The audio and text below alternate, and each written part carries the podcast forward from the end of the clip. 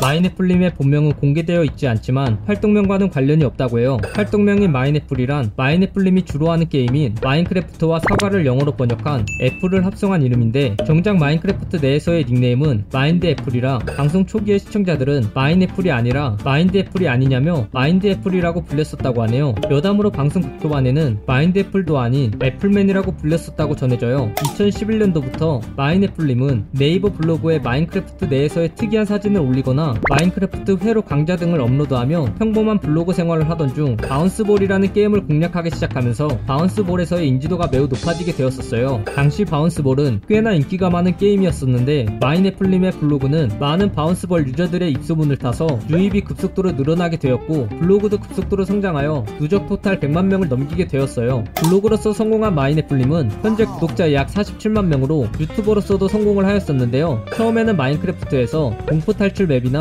jump map 등을 플레이해보거나 마인크래프트 회로 연구를 하는 영상을 올렸고 이후에 치사한 달리기 게임, 인성 map, 마플 무비 등 세기 힘들 정도로 정말 수많은 컨텐츠를 진행하며 마인크래프트 유튜버로서의 입지를 다졌어요. 여담으로 마플님이 제작하는 컨텐츠들은 제작 초기에는 컨텐츠 이름이 없는데 이는 보통 컨텐츠를 1회에서 2회 정도 진행한 뒤 반응이 좋은 것들만 정식 컨텐츠로서 이름을 지정해주기 때문이에요. 아프리카 TV에서 생방송을 진행해오던 마인애플님은 2019년 6월 15일부터 플랫폼을 옮겨 트위치에서 방송 을 하기 시작하였어요. 마인크래프트라는 게임이 아프리카 TV보다는 트위치랑 색깔이 잘 맞았기 때문인지 트위치로 이적한 이후 마인애플님은 더욱더 승승장구하게 되었어요. 마인애플님은 현재도 마인크래프트 streamer이자 유튜버이지만 과거의 마인크래프트 초창기에도 게임을 플레이했었다고 하네요. 2011년도에 출시한 게임이기에 마인애플님은 이 게임을 약 10년 동안 했다고 볼 수 있는 마인크래프트 유저 중에서도 손꼽히는 고인물이라고 볼 수 있어요. 워낙 블로거 시절부터 게임에 대한 연구를 하는 것을 좋아하고 분석하는 것을 좋아했어서 마인크래프트의 명령어를 굉장히 능숙하게 다루고 건축도 잘하는 건 기본이고 마인크래프트 관련된 상식이라면 고이다 못해 썩은 물의 수준에 도달한 모습을 보여주기도 해요. 팀 샐러드는 마인크래프트 유튜버인 마인애플, 카운터, 꾸몽님을 비롯한 주변 사람들이 함께 모여 만든 유튜브 팀으로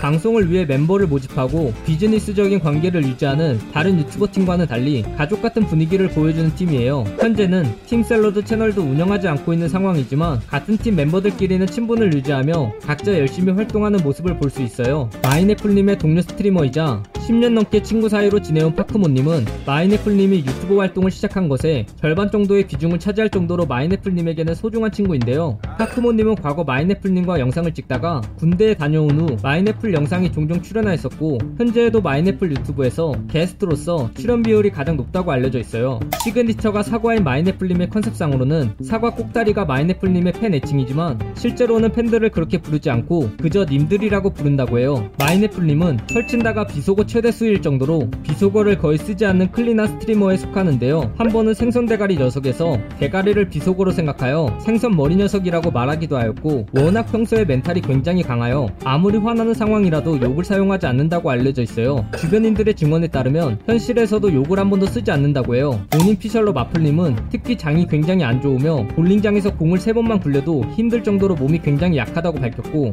마플은 체력이 말도 안 될 정도로 약하다 라고 주변인들이 증언하기도 하였어요. 하지만 그 사실과는 다르게 마플님은 생방송이나 녹화를 할 때 굉장히 높은 텐션을 유지하면서 10시간 넘게 방송을 하는 모습을 볼 수 있어요. 이는 마플님이 평소에 텐션을 원기옥처럼 모으다가 녹화나 생방송 때 한 번에 쓰는 것이라고 말했어요. 어린 시절 꿈이 게임 개발자였던 마인애플님은 언어 책을 사서 읽거나 중학교 시절 프로그래밍 동아리를 만들 정도로 열정적이었다고 하네요. 하지만 학창 시절에 자신이 하고 싶은 1인 방송을 하려고 새벽까지 영상을 찍느라 잠을 못 잤고 때문에는 수업 시간에는 잠을 잘 수밖에 없었다고 하였어요. 결국 매번 수업을 듣지 않는 마인애플님은 공부 성적이 8등급에서 9등급 정도가 나오게 되었고 그 성적이 입시 시기에도 이어져 마인애플님이 지원한 청강문화산업대학교 프로그래밍과에 불합격하게 되어 결국 게임 개발자의 꿈은 이루지 못하게 되었다고 해요. 마인애플님은 쉬엄쉬엄 하세요, 쉬세요 등과 같은 착한 채팅을 좋아하지 않고 까비, 노잼 등의 나쁜 채팅을 좋아한다고 밝혔어요. 이러한 이유에 대해서는 착한 채팅만 보이면 방송의 재미 가 감소되기 때문이라고 해요. 굉장히 특이하게도 마인애플님은 금발이 취향이라고 하는데 때문에 마인애플님은 마인크래프트 게임을 할 때 어떤 사람을 만들 일이 있으면 머리색은 항상 금색으로 고정시켜 만든다고 해요. 마인애플님은 2020년 8월 13일 생방송에서 심장병 때문에 군면제가 되었다고 밝혔어요. 마인애플님은 이 심장병 때문에 꼭 1년에 한 번씩은 서울에 가서 검사를 받는다고 하는데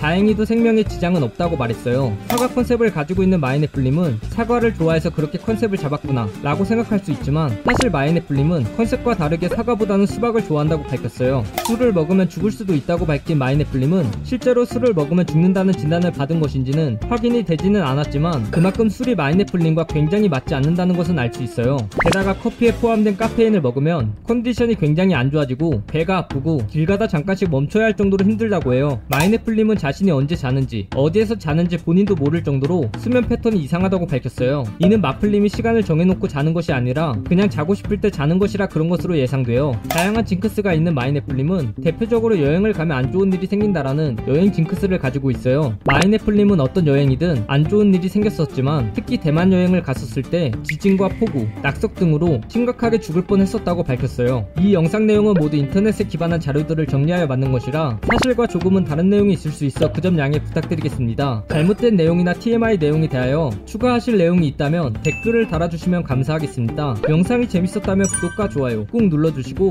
오늘도 포비아나로 되시길 바라겠습니다.